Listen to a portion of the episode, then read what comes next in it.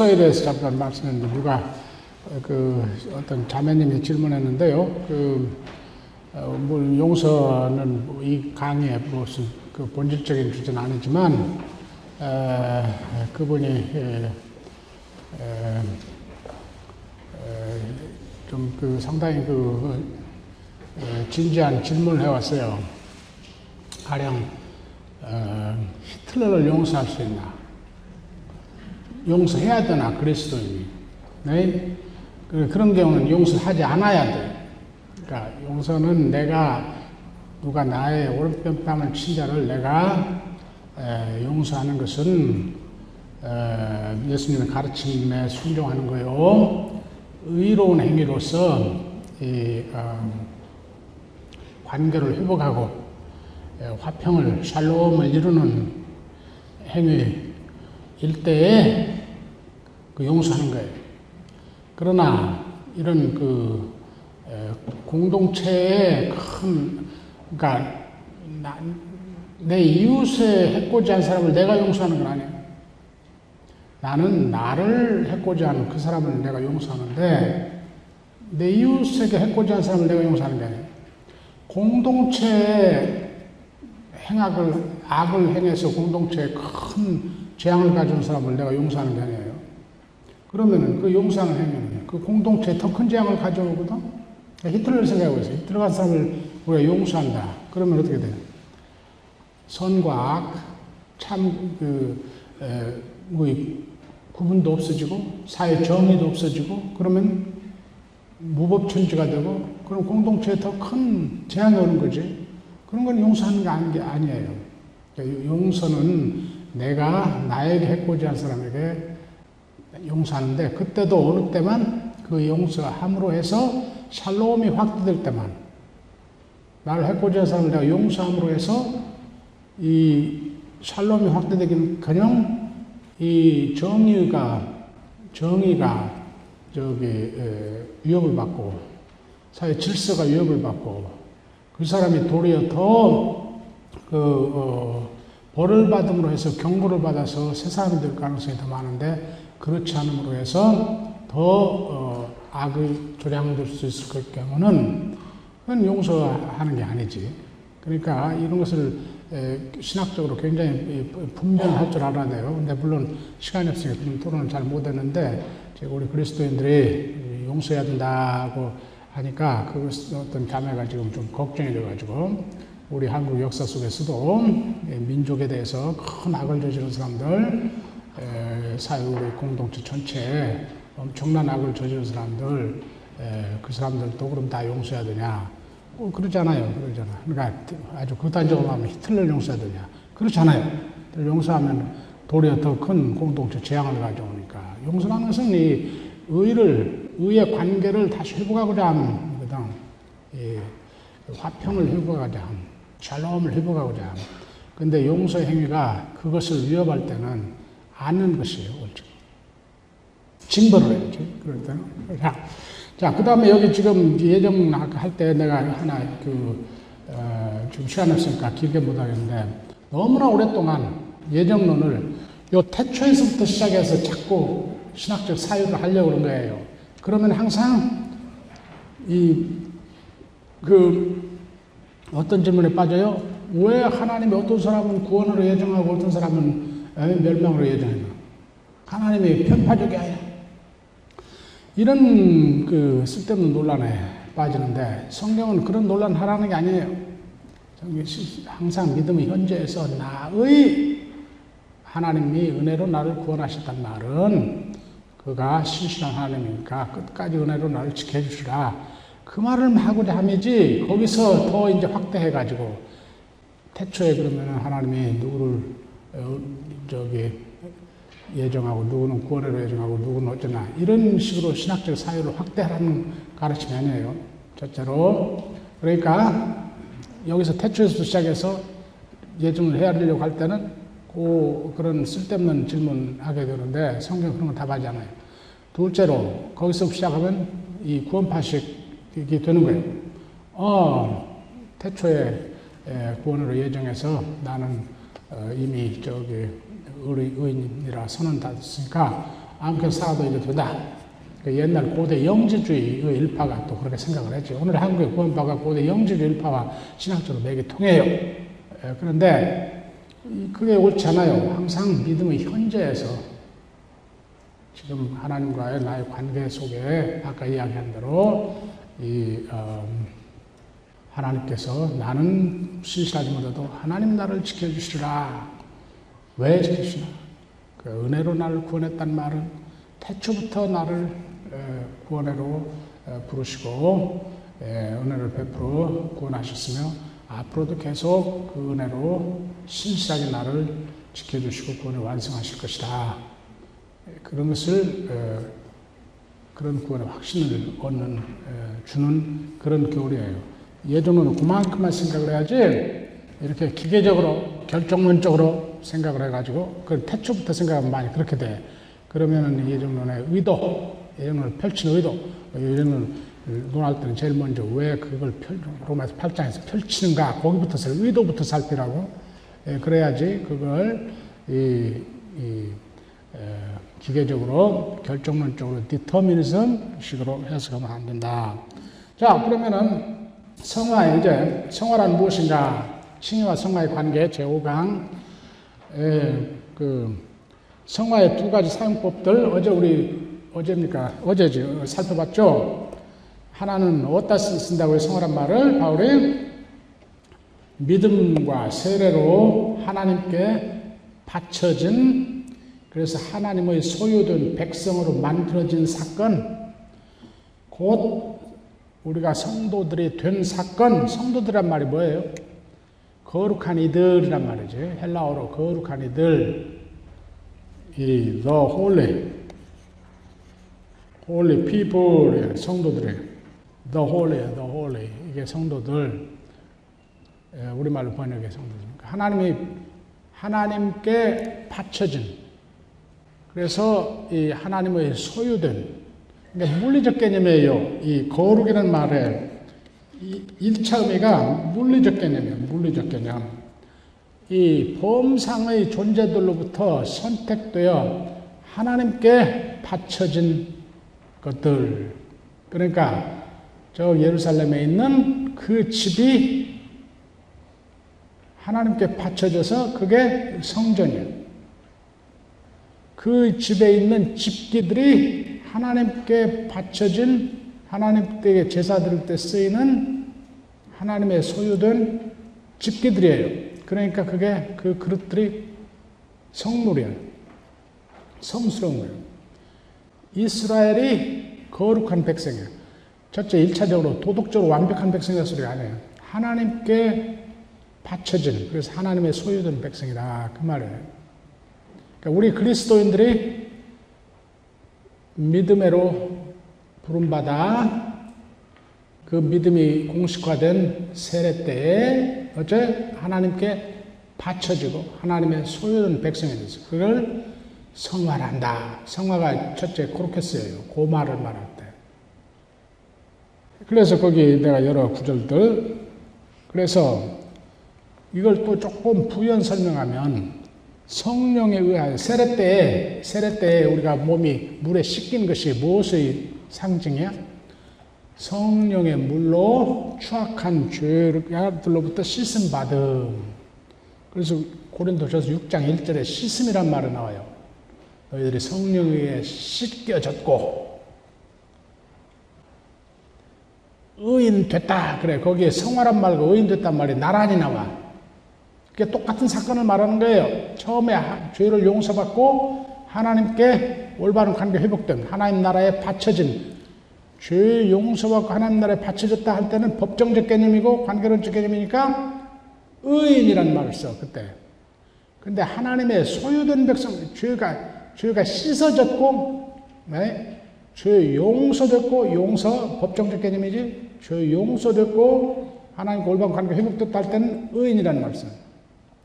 죄가 씻겨졌고 하나님의 소유된 백성 됐다 할 때는 성화라는 말을 써. 근데 벌써 여기서 아, 두 개가 똑같은 실제를 말하는 두 가지 그림 언어구나. 의인이란 그림 언어는 무슨 언어? 법정적, 관계론적 그림 언어. 성화라는 그림 언어는 의식적, ritual, 의례적, 의례, 의례적, ritual, 례자를 어떻게 쓰죠? 네, 어렴풋이 쓸 줄 아는데 틀렸으면 틀렸다고 그러세요? 맞아요? 이 한문 좀 읽긴 하겠는데 쓰려고 하면 이게 맞나 틀리나 하도 한문 오래 안 쓰니까 모르겠어요. 잘 자신이 없어, 자신이 없어. 이 ritual, ritual concept야 이게 물리적 concept고 하나님께 바쳐진 소유됨. 네, 그러니까 여기 고린도전 6장 1절에 이 성화란 말과 저기 칭의란 말이 똑같이 나오지 나란히 동의어야 동의어 그러니까 그, 그성 그러니까 성령을 받아 성령이 내주하는 자들이 되었음. 그게 언제 일어나요? 세례 때 일어난단 말이야. 세례 때 우리가 물 퍼부어줌, 성령이 퍼부어줌을 상징해요. 우리 성령이 내주함. 그래서 이게 성화. 이게 뭐예요? 그 처음 그리스도를 믿음으로 의인됨의 사건에 해당하는 상하는 똑같은 사건을 하나는 법정적 저기 그 뭐지 관계론적 언어로 말할 때는 의인한 의인됐다 그러고 의례 의례적 어, 그 저기 그러니까 이 justification 이 고린도 1장 1절에 이 justification하고 sanctification이 나라에 나와요. 나라니. 이 지금 세례를 염두에 두고 한 소리거든.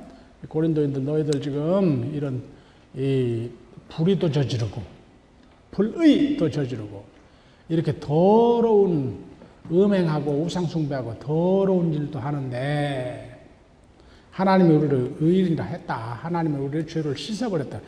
그러니까 죄 용서 이거 의인이라는 개념은 죄 용서 하나님과 올바른 관계를 회복시켰다 할 때는 요 말을 써요. 이 죄 씻음, 죄를 일단은 더러운 걸 봐요. 더러운 거, 더러움, 더러운, 더러운 씻음. 그래서 하나님의 소유된 백성, 이것도 관계이기는 관계지, 하나님의 소유. 이거 말 때는 요 성화란 말이죠. 성화란 말이죠. 그런데 둘째로 하나님의 거룩한 백성의 살기를 또 성화라 그래. 에이, 그래서 너희 너희 몸을 하나님께 거룩한 산제사로 바치라. 에, 그럴부터 시작을 해가지고 이 그 어, 고린도전서 6장 근데 특히 이 저기 그 로마서 6장 15절에서 23절까지 해서 의의 열매를 맺어가기 그걸 생활하고 그래요. 이 하나님의 백성으로 살기 하나님 올바른 관계에서 하나님 백성으로 회복이 됐으니까 그 속에 살기를. 자, 칭의와의 관계. 성화의 두 가지 사용법들은 칭의의 믿음 세례 때 이루어지는 것과 회복된 관계 속에서 하나님 그리스도 주권에 순종하여 살기, 즉 계속 의인으로 살기, 의회를 맺기와 일치하며 궁극적으로는 신약 구원론에 이미 천년을 받은 그러나 아직 완성받지 못함 즉 종말의 완성을 향해 나아가고 있음의 구조를 반영하는 것이다.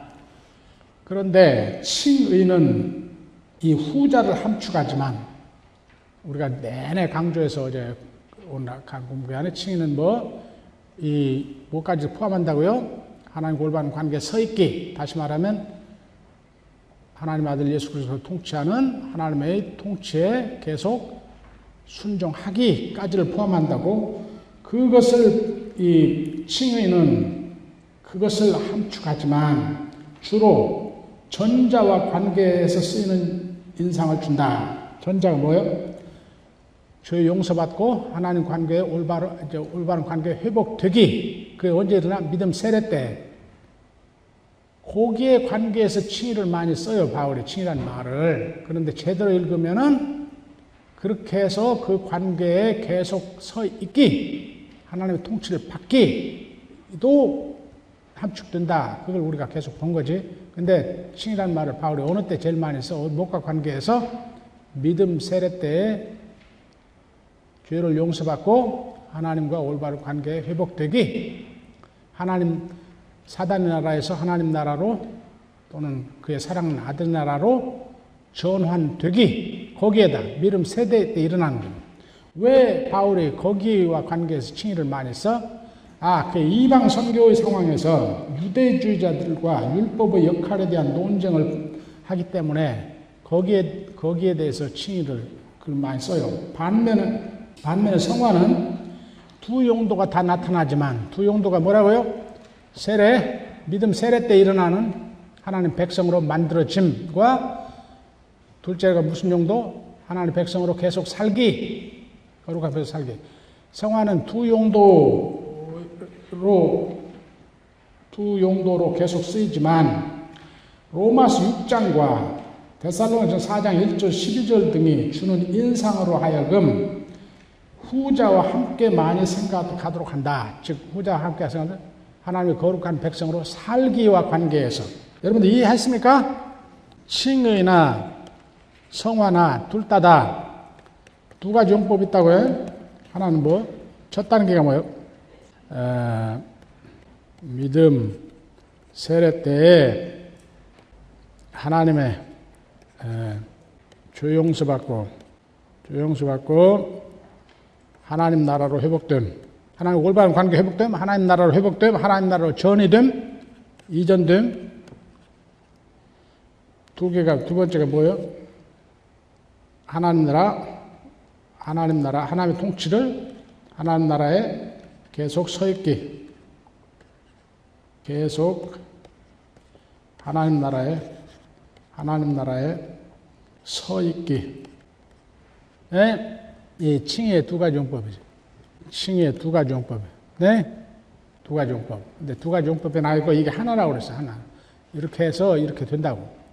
그런데 바울의 칭의는 이것과 관계해서 많이 써, 더 많이 써. 이것은 함축되어 있어. 바로 칭의는 요것과 관계있어. 성화도 이 두 가지 다 용법이 있는데 믿음 세례 때 그리고 계속 하나님의 백성으로 살기 두 가지 용법이 있는데 성화는 이쪽도 쓰지만은 이쪽도 쓰지만은 지금 두 곳, 두 곳에서 어디? 로마서 6장 15절에서 23절까지와 대성전서 4장 1절부터 12절까지 어떤 인상을 주냐면 이쪽이 이쪽 인상을 더 강하겠죠. 이쪽 인상을. 칭의는 바울은 칭의는 이쪽을 더 이쪽과 관계에서 더 많이 이 언어를 쓰는 것 같고 바울의 성화의 언어는 수적으로는 이쪽과 이쪽과 똑같이 자주 써요. 여기 성경 구절 다 써놨잖아. 비슷하죠? 수적으로는. 그런데 이 두 곳이 로마서 6장과 6장 후반부 15절 23절 그 다음에 대성령 전서 4장 1절 12절 이 두 곳이 요것을 강조하는 것 같은 인상을 줘요. 사실은 두 가지 똑같이 쓰는데 그래서 이 두 가지를 조합을 해가지고 아 칭의는 처음에 믿음 세례 때에 일어나는 조용서의 선언 무죄 선언 옛날 법정적 개념으로만 생각했을 때는 무죄 선언이고 그 후에는 성화에 요게 있다.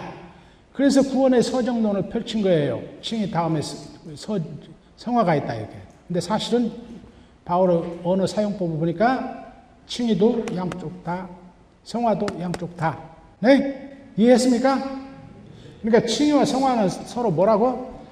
똑같은 reality, 똑같은 실제를 말하는 이 똑같은 실제 하나님의 백성됨 죄가 용서돼서 칭의는 죄가 용서돼서 성화는 죄가 씻겨져서 단순히 차이라면 이걸 법정적 그림 언어냐 ritual, 의례적, 의례적 그림 언어냐 이 발음도 힘들어요 의, 의례적 제사 언어, 예배 언어 예, 성, 성, 성화라는 말은 그런 언어예요. 하나님께 바쳐짐. 하나님께 바쳐짐. 하나님께 제사됨. 그래서 하나님의 소유됨. 네? 성전, 그게 예, 성물들 생각하세요. 그 언어 그림의 차이만 있는 거지, 그것이 말하고자 하는 실제는 똑같은 거예요. 하나님과 올바른 관계, 하나님의 백성이 됨, 하나님의 통치를 받는 백성이 됨. 그런데 이 두 곳, 데살로전서 1장과 이 저기 로마서 6장이 주는 인상 때문에 그리고 바울의 칭의는 주로 이방 선교의 그 상황 속에서 이 유대주의자들이 유대인들도 율법을 지켜야 된다는 것에 대항해서 칭의를 우리가 어떻게 무죄 선언되고 하나님 올바른 관계 회복이 되냐? 하나님 나라 이전돼서 하나님 백성 되느냐? 율법 지키면 되느냐? 할례 받으면 지키느냐? 아니다. 할례 없이 되느냐? 그 논쟁을 자꾸 바울이 하니까 자연히 바울 서신에 이쪽 언어가 칭의가 요것과 많이 관계해서 쓰인다고. 근데 칭의가 요것도 있거든. 근데 성화도 양쪽에 다 있거든. 그러니까 똑같은 실제를 말하는 두 개의 조금 그 성격을 달리하는 그림 언어다. 하나는 법정적 언어고, 죄 용서 법정적 언어.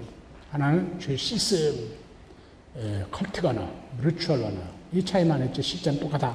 알겠습니까? 근데 로마서 6장 19절 22절을 보면요. 사실은 그 거기 보십시오. 전에는 너희가 너희 지체를 부정과 불법의 종으로 내주어 불법에 이른 것 같이 여기 부정 부정한 것 더러운 것과 불법의 종으로 내주어. 거기에 더러운 것 컬틱 언어지 언어 거기에 반대말이 뭐? 성화. 불법 법적 언어지 그것의 반대말? 칭의 의인됨 같이 나란히 써요. 그래서 불법에 이른 것 같이 이제 너희는 너희 지체를 의에게 종으로 내주어 거룩함에 이르라. 거룩함에 이르라. 의에게 종으로 내줘 거룩함에 이르라. 여기 그 어, 의를 의인화해서 이걸 다른 말로 하면 하나님의 아들 예수 그리스도의 주권에 순종하여. 그 말에 그 주께서 우리에게 이 하나님께 의지하고 순종하도록 하니까 그러면 우리가 하나님과 올바른 관계에서 나오는 의무를 우리가 다 함이지 그게 의지 의를 섬기는 거지. 너희 지체를 성화를 위하여. 그래서 이 지금 이 19절을 보면요. 너희 지체를 의에게 종으로 내줘 거룩함이라 이 말을 다른 말로 풀면 너희 지체를 성화를 위하여 거룩함이라 성화를 위하여 의에게 종으로 내주어라. 여기서 어떤 인상을 받아요? 의를 행함으로써 성화를 이룬다는 의의 열매를 맺음으로 성화를 이룬다는 인상을 받지. 또 20절, 21절 전에는 죄의 종이 되어 의와 무관한 자들이었고 너희가 부끄러워하는 열매를 맺고 결국은 사망을 얻었도다. 여기 그 부끄러움 이것도 성화 개념이에요. 성화 개념. 그래서 의와 그 어, 성화, 법정 언어와 ritual 언어 또는 cultic 언어를 혼합해서 써요. 계속. 그런데 또 22절 보세요. 그러나 이제는 너희가 죄로부터 해방되고 하나님께 종이 되어 성화를 위한 또는 거룩함에 이르는 열매를 맺는다. 여기 아까 19절과 또 똑같은 소리를 또 하고 있어. 의의 열매를 맺어 성화를 이룬다. 지금 19절과 22절에 두 번 똑같은 표현을 하고 있어요. 19절에서 부정, 성화의 범주와 불법, 칭의 범주가 함께 쓰이고 불법의 이름, 칭의 범주와 거룩함의 이름이 병행되어 있는 것을 유의하라. 그러니까 현재적 칭의와 성화의 동일성을 우리가 볼 수 있죠. 그래서 그런데 19절 22절에서 의의 열매를 맺어 성화를 이룬다는 뉘앙스에 유의하시라.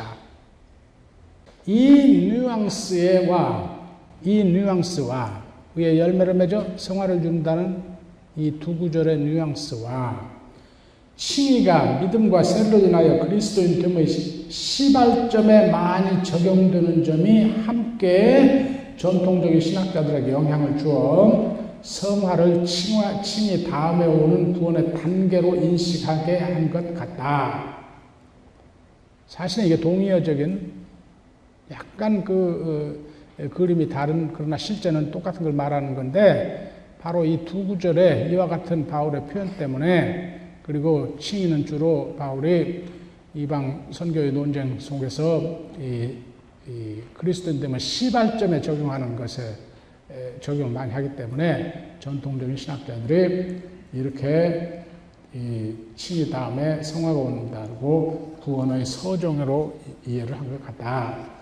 그러나 앞서 본 바와 같이 한편 성화도 믿음과 새로 인하여 그리스도인들의 시점에도 적용되고 다른 한편 칭의도 믿는 자들 회복된 하나님과 올바른 관계에 서서 하나님 또는 주 예수 그리스도의 통치에 순종하여 삶, 의로운 삶을 내포하는 것이라는 것을 제대로 파악한다면 성화를 칭의로부터 근본적으로 구분할 수가 없다. 여기 로마서 6장 19절에 칭의의 범주와 성화의 범주가 뒤섞여 병행으로 쓰임도 그들의 근본적인 하나됨을 암시하는 것이다. 예, 최후의 심판 때도 마찬가지예요. 최후의 심판 때도 흠합성, 책망할 것이 없음이 칭의와도 함께 쓰이고 성화에도 함께 쓰이는 것을 보시라. 로마서 8장 31절 39절, 고린도전서 1장 6절 8절, 빌립보서 1장 10절 11절에는 이 흠없음, 책망할 것이 없음을 무엇과 함께 써요? 칭의와 함께 써요. 법정적 언어가.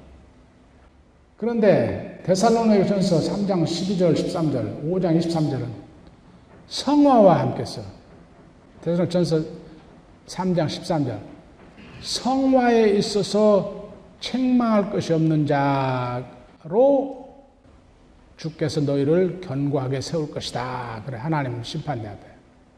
그래서 이렇게 흠 없는 자, 책망 없는 자를 칭의와의 개념과도 쓰고 성화의 개념과도 쓰고 골로스 1장 22절은 이 의례적 언어, 그러니까 성화의 언어와 법정적 언어가 섞여 나와요. 거룩한 그리고 흠없는 이건 무슨 언어? 의례적 언어지. 거룩하고 흠없음, 흠없는 재, 재물, 저기 들어 성전에 바치는 양은 어찌해야 돼? 흠이 없어야지.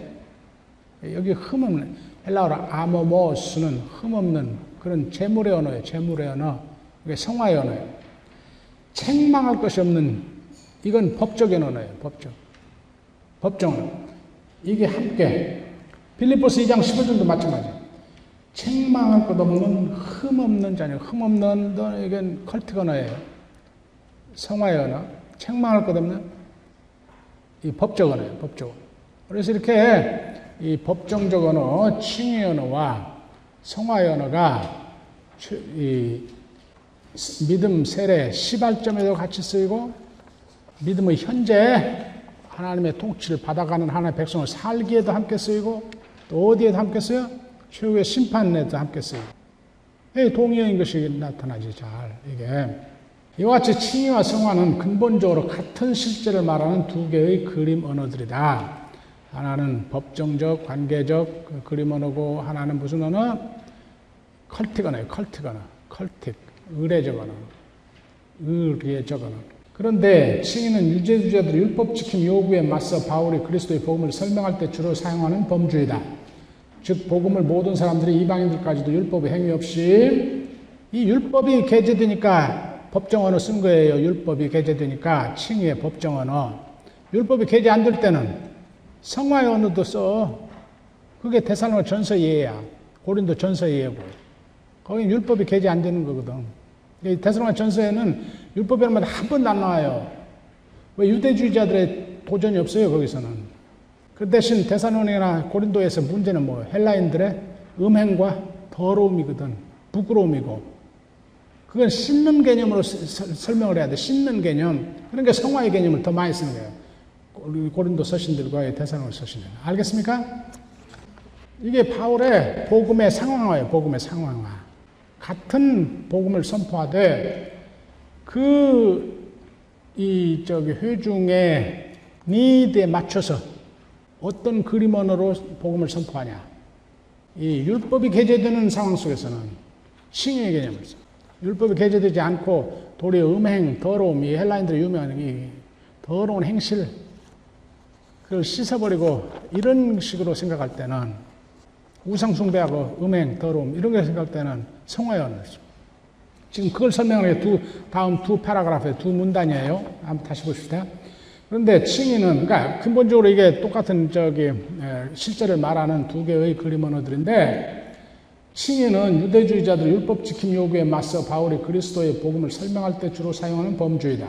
즉, 복음을 모든 사람들이, 그러니까 이방인들까지도 율법 행위 없이 그리스도 예수 안에 있는 하나님의 은혜를 믿음으로 더 깊은 죄 용서를 받고, 죄 용서받고, 법적 언어, 하나님 올바른 관계에 회복되어 의인되고 최후 심판 때 하나님 진로로부터 구원받게 하는 하나님의 구원의 힘이라고 선포하는 것이다.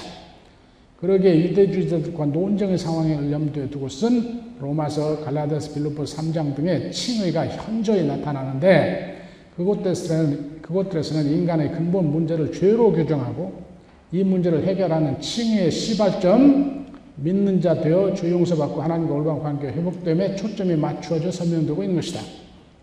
사실 로마서 5장에서 8장은 칭의 현재적 평면과 미래적 평면도 함께 설명하고 있으나 전통적으로 신학자들은 그 장들을 칭의와 관계에 생각하지 않고 칭의 뒤에 단계로 설정한 성화와 관계하여 이해하여 온 것이다. 반면에 유대주의자들의 도전은 없는데 우상 숭배, 음행 등의 심각한 문제들은 이방인들에게 복음을 선포할 때는 바울은 그들을 죄라는 법정적 언어로 해석하기보다는 더러움과 부끄러운 행위들 같은 의식적 언어로 해석을 하고 로마서 1장 18절 31절 이방인들의 죄를 뭘로 해요? 더럽고 부끄러운 걸로. 이 테살로니 전서에는 율법이란 말 한, 한, 한, 한 번도 안 나오지만 죄란 말도 한 번도 안 나와. 더럽고 부끄러운 말만 나와. 그들에 대항하여 같은 복음을 아, 그런 사람들에 대항해서는 그러니까 이 그러니까 죄라는 법적 언어로 해석보다는 더러움과 부끄러운 행위들 같은 의식적 언어로 해석하고 그런 사람들에게 대항하여 같은 복음을 선포할 때 성화의 범주를 선포한다. 그러기에 바울은 테살로 전서에서 칭의 범주는 1장 10절 하나님 진로로부터 우리를 구출한다. 3장 13절 하나님 심판대 앞에 우리가 서게 된다. 그 칭의 언어지 법정 언어지 거기서 흠없는 자 된다. 법정 언어지 그런데 성화에 흠이 없는 자 된다. 이렇게 성화를 전환해요. 5장 9절 10절도 하나님께서 우리를 진로회로 저기 예정하신 것이 아니고 법정 언어지 구원을 예정하셨다. 이렇게 칭의 범주가를 암시하기는 하지만 그리고 대선의 전세 믿음이 굉장히 강조됐어요. 믿음을 이란 말은 몇 번이나 나와 이 짧은 편지에 이렇게는 나와. 그러니까 칭의론이 다 암시돼 있지. 어떻게 하나님의 재판정 앞에서 하나님의 진로로부터 구출받는다. 칭의론이지. 어떻게 믿음으로 칭의론이 암시되어 있지. 그러나 칭의란 말은 안 나와. 디카이 오오. 아까 여기 칭이란 말, 이 헬라 어, 동사가 to justify. 우리를 의인이라 선언한다. 또는 의인으로 만든다는 동사. 대성을 전세 안 나와요. 이 내용 나와. 아까 얘기한 하나님 진로로부터 구출한다. 하나님 재판장 앞에 책망할 자 쓰게 한다. 그리고 그 칭의론의 근본인 믿음에 대한 강조, 어, 대론 전서에 나온다고. 칭의론이 그게 암시적으로 나오는데, 그게 명백히 나오질 않아. 그 대신 뭐가 나와? 성화 나와, 성화. 성화. 주로 성화의 언어를 쓰고, 그 성화의 언어 같이 가는 게 하나님의 부르심, 하나님의 백성으로 부르심, 또는 하나님의 선택, 언어 하나의 불러 자기 백성 삼으심. 또 이 저기 그리고 추후의 심판에서 책망할 것이 없음도 무엇에? 이 어, 그건 법정적 개념이지. 그리고 하나님이 음행하고 형제를 그 속이고 하는 자들에게 신원하신다. 디카요세스 신원하신다 한 말을 쓰죠. 어, 이런 말 4장 7절 그리고 최후의 심판에서 책망할 것이 없음이나 하나님의 신원하심도 쓰되 법정적으로 쓰되 뭐과 연결해서 성화에 연결하고 쓰고 있는 것이다. 고린도 전서에서도 헬라 그리스도인들의 우상숭배와 음행 등을 염두에 두고 성화의 언어를 칭의 언어와 함께 쓰고 있는 것이다.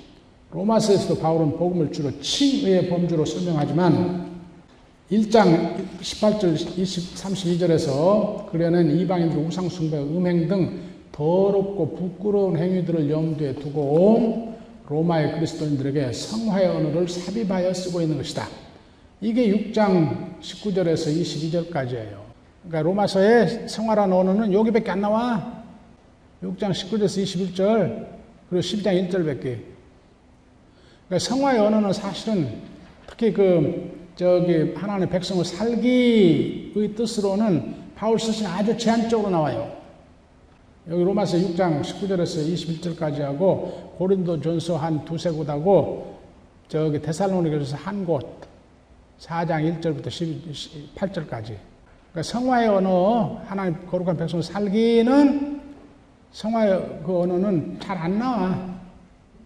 자, 이렇게 에, 그런데 그걸 분석해 보니까 이 이방 선교를 유대주의자들의 율법을 자꾸 지키라고 하는 것에 대항해서 선포할 때는 율법이 개재되니까 칭의언을 쓰고. 그때는 인간의 근본 문제를 죄로 규정을 하고 저기 그런 율법을 주장하는 것이 없는 상황에서 이방인들에게 데살로니들에게 고린, 고린들에게 선포할 때는 그들의 가장 심각한 문제 우상 숭배와 음행 그 두 개는 항상 같이 갔어요.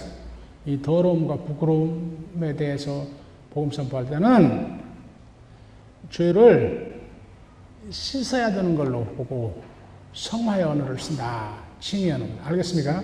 이게 복음의 상황이에요. 복음의 상황. 그러나 신학사에서는 성화를 주로 현재 의의 열매를 맺어감의 뜻으로 이해하고 칭의 뒤에 있는 구원의 한 과정으로 토론해야 돼. 그러나 이것은 칭의에서 하나님과의 회복된 의로운 관계에 계속 서 있음의 문제, 하나님 주 예수 그리스도 통치를 계속 받음의 문제, 하나님 백성답게 사는 문제인 것이다. 이와 같이 전통신학이 말하는 성화는 칭의의 구조 속의 현재적 삶을 지칭하는 또 하나의 동의어적 어휘이지 칭의와 구조적으로 분류된 칭의 다음에 오는 구원의 단계가 아니다.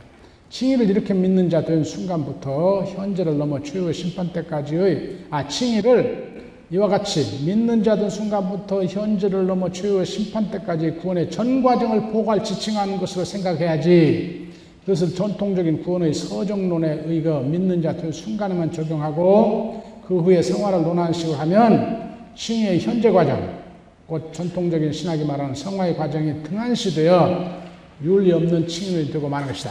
이거 우리가 어제 서론에서 이거 강조했죠. 이게 한국교회 문제라고, 이게 한국교회 문제라고. 근본적인 문제라고. 에? 자, 성령의 역사. 성령의 깨우쳐 주심, 인도하심, 힘 주심을 받아 하나님 그리스도의 통치에 순종하며 삶으로써 즉 하나님 그리스도의 법, 그리스도 하나님 법, 그리스도의 법, 고린도 전서 9장 21절 이중 사랑계명을 지킴으로써 갈라디아서 6장 2절 로마 10장 8절 10절 갈라디아서 5장 14절 근데 바울은 주로 그 중에서 이 이웃사랑을 강조해요. 이웃을 내음같이 사랑하는 것에 모든 율법을 다 성취한다. 그래. 로마서 14장 8절 10절. 지킴으로써 의의 열매를 맺어감. 이게 성령의 힘주심, 깨우쳐 주심, 인도하심, 힘주심에 의해서 일어난다. 이것을 로마서 8장, 갈라디아서 5장, 6장에서는 칭의의 범주로 해석한다. 전통적으로 이걸 성화로 생각을 하는데 칭의의 범주에서 하나님이 그의 아들을 우리를 위한 대속의 제사로 바쳐지게 하심을 말미암아 예레미야 31장 그 유명한 새 언약의 예언이 성취되고 예레미야 36절 30절 우리 안에 새로운 심장을 줘서 심장의 내면에서부터 새로운 영을 주고 새로운 심장을 줘서 이 율법에 순종하여 율법의 정당한 요구를 성취하게 한다는 것이 성취되어서 우리를 하여금 영, 율법의 정당력으로 성취하게 하셨는데 이게 로마서 8장 4절의 뜻이에요. 율, 그리스도 하나님께서 그의 아들을 보내서 그의 아들의 몸에서 율법을 정죄하신 것은 그게 본의 명식이지 목적. 율법의 정당 요구가 성취되게 하기 위해서 율법의 정당 요구라면 어디서 나왔어요? 예레미야서 31장, 에스겔서 36장, 37장에서 나온 말이에요. 성령을 받아 또는 새로운 심장을 받아 내면에서부터 율법을 지킴. 그래서 우리가 그렇게 됐다 이 말이에요. 성령을 받아서. 우리가 이제 육신을 따라 살지 않고 성령을 따라 삶으로써 율법의 참 뜻을 진정으로 실현해 갈 수 있게 되었다. 이것이 칭의 현재 과정으로서의 의의 열매를 맺어감, 즉 의인의 살기의 단계이다. 그러나 대사로전서 4장 3절 8절에서 이것을 우리가 예레미야 31장 그리고 예수kel 36장 37장의 성취로 우리에게 주어진 성령의 힘으로 하나님의 뜻은 우리의 성화를 이루어가는 과정이라고 설명을 한다. 그러니까 로마서는 똑같은 예레미야 31장, 에스겔 36장, 37장을 염두에 두고 우리가 칭의를 이루어가는 과정이라고. 성령을 받은 것을 우리가 칭의 성령을 받아 성령의 도움으로 사는 것을 성령에 따라 산. 로마서 8장의 언어가 성령에 따라 걸어감 육신을 따라 걸어가는 게 아니고 걸어간다는 언어예요. 그걸 우리말 의역으로 해서 성령에 따라 산다 그러는데 원래 그 문자적으로 번역은 성령에 따라 걸어감 그 저기 샘조 원어법이죠.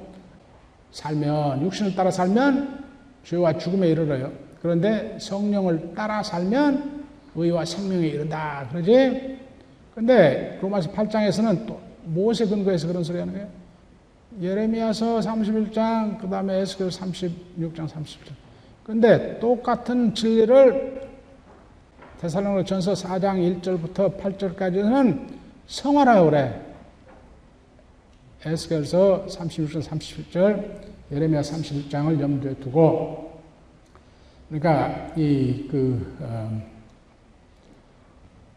그러나 대사로전 4장 3절 8절 이것을 우리가 예레미야서 31장, 에스겔 36장 37장의 성취로 우리에게 주어진 성령의 힘으로 하나님 뜻인 우리의 성화를 이루어가는 과정이라고 한다.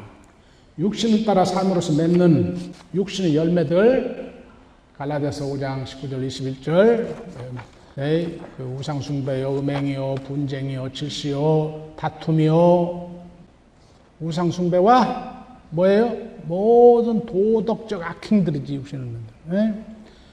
성령을 따라 삶으로서 맺는 의의 열매들, 의의 열매들 빌립보서 1장 11절 그들은 성령의 힘입어 맺는 것들이므로 그들을 갈라디아서 5장에서는 성령의 열매들이라고 한다고 아까 얘기했죠. 근데 그건 우리가 다 알지? 아까 본 바와 같이 하나님과의 관계, 올바른 관계에 서 있음에서 얻는 것, 믿음, 소망, 그리고 이웃과 그래야 올바른 관계 속에서 맺는 열매들. 네.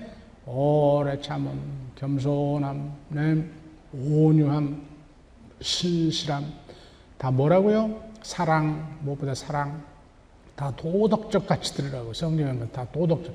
육신의 열매 다 도덕적 악행들이고. 그러니까 성령 하면은 우리 한국의 샤머니즘의 깊은 뿌리 때문에요. 성령 하면 그냥 무슨 마력으로만 생각을 해, 맨날 마력. 근데 성령 열매는 도덕적인 열매들, 도덕적인 열매들. 자, 성령 열매가 뭐요? 그러니까 이중 사랑 계명을 지켜서 하나님을 사랑하고 이웃을 사랑하여 얻는 열매들. 그 어떻게 사랑 이중 사랑 계명 할수 있어? 성령의 깨우쳐 주심, 인도하신 힘 주심 아니면 어떻게 해? 그러니까 성령 받고 성령에 따라 삶을, 사는 삶 의 진정한 징표들이야. 그러니까 칭의, 칭의 징표들, 성화의 징표들이 똑같아요. 성령 역사에 대한 샤마니적 이해와 대조, 성령 역사에 대한 신비주의적 미신화, 미신화하는 성령 역사를 빙자하여 도리어 불의하고 더럽고 부끄러운 삶을 조장하는 풍조를 낳는 경향이 있어요, 이게.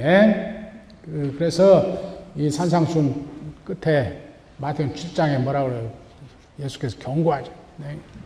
성령의 영감을 빙자해서 주의 이름으로 선지자 노릇도 하고 뭐 귀신도 쫓고 병자도 고치다 하는데 근데 악행을 저질러 그래서 뭐라고 나무를 보고 열매를 보고 나무를 아는데 그런 악행이 열매 맺는 놈들 바- 예- 예수님이 뭐라 그래요? 내가 너희를 도무지 모른다고 쫓아내 버린다고. 에? 그 거짓 선지자들. 요새 말로 하면 거짓 이 성경에 거짓 선지자는 요새 말로 하면 이단자들이란 말이지. 이단자들.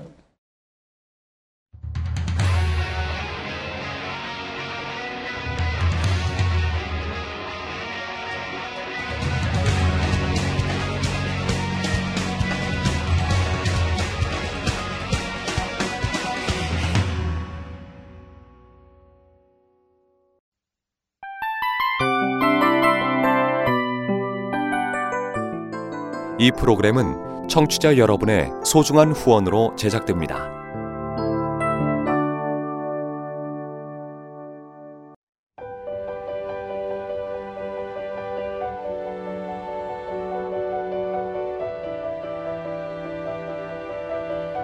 세상에는 수많은 교회들이 있지만 더 깊이 있는 말씀 강해를 찾기 위해 크기로만 교회를 선정하지 않습니다.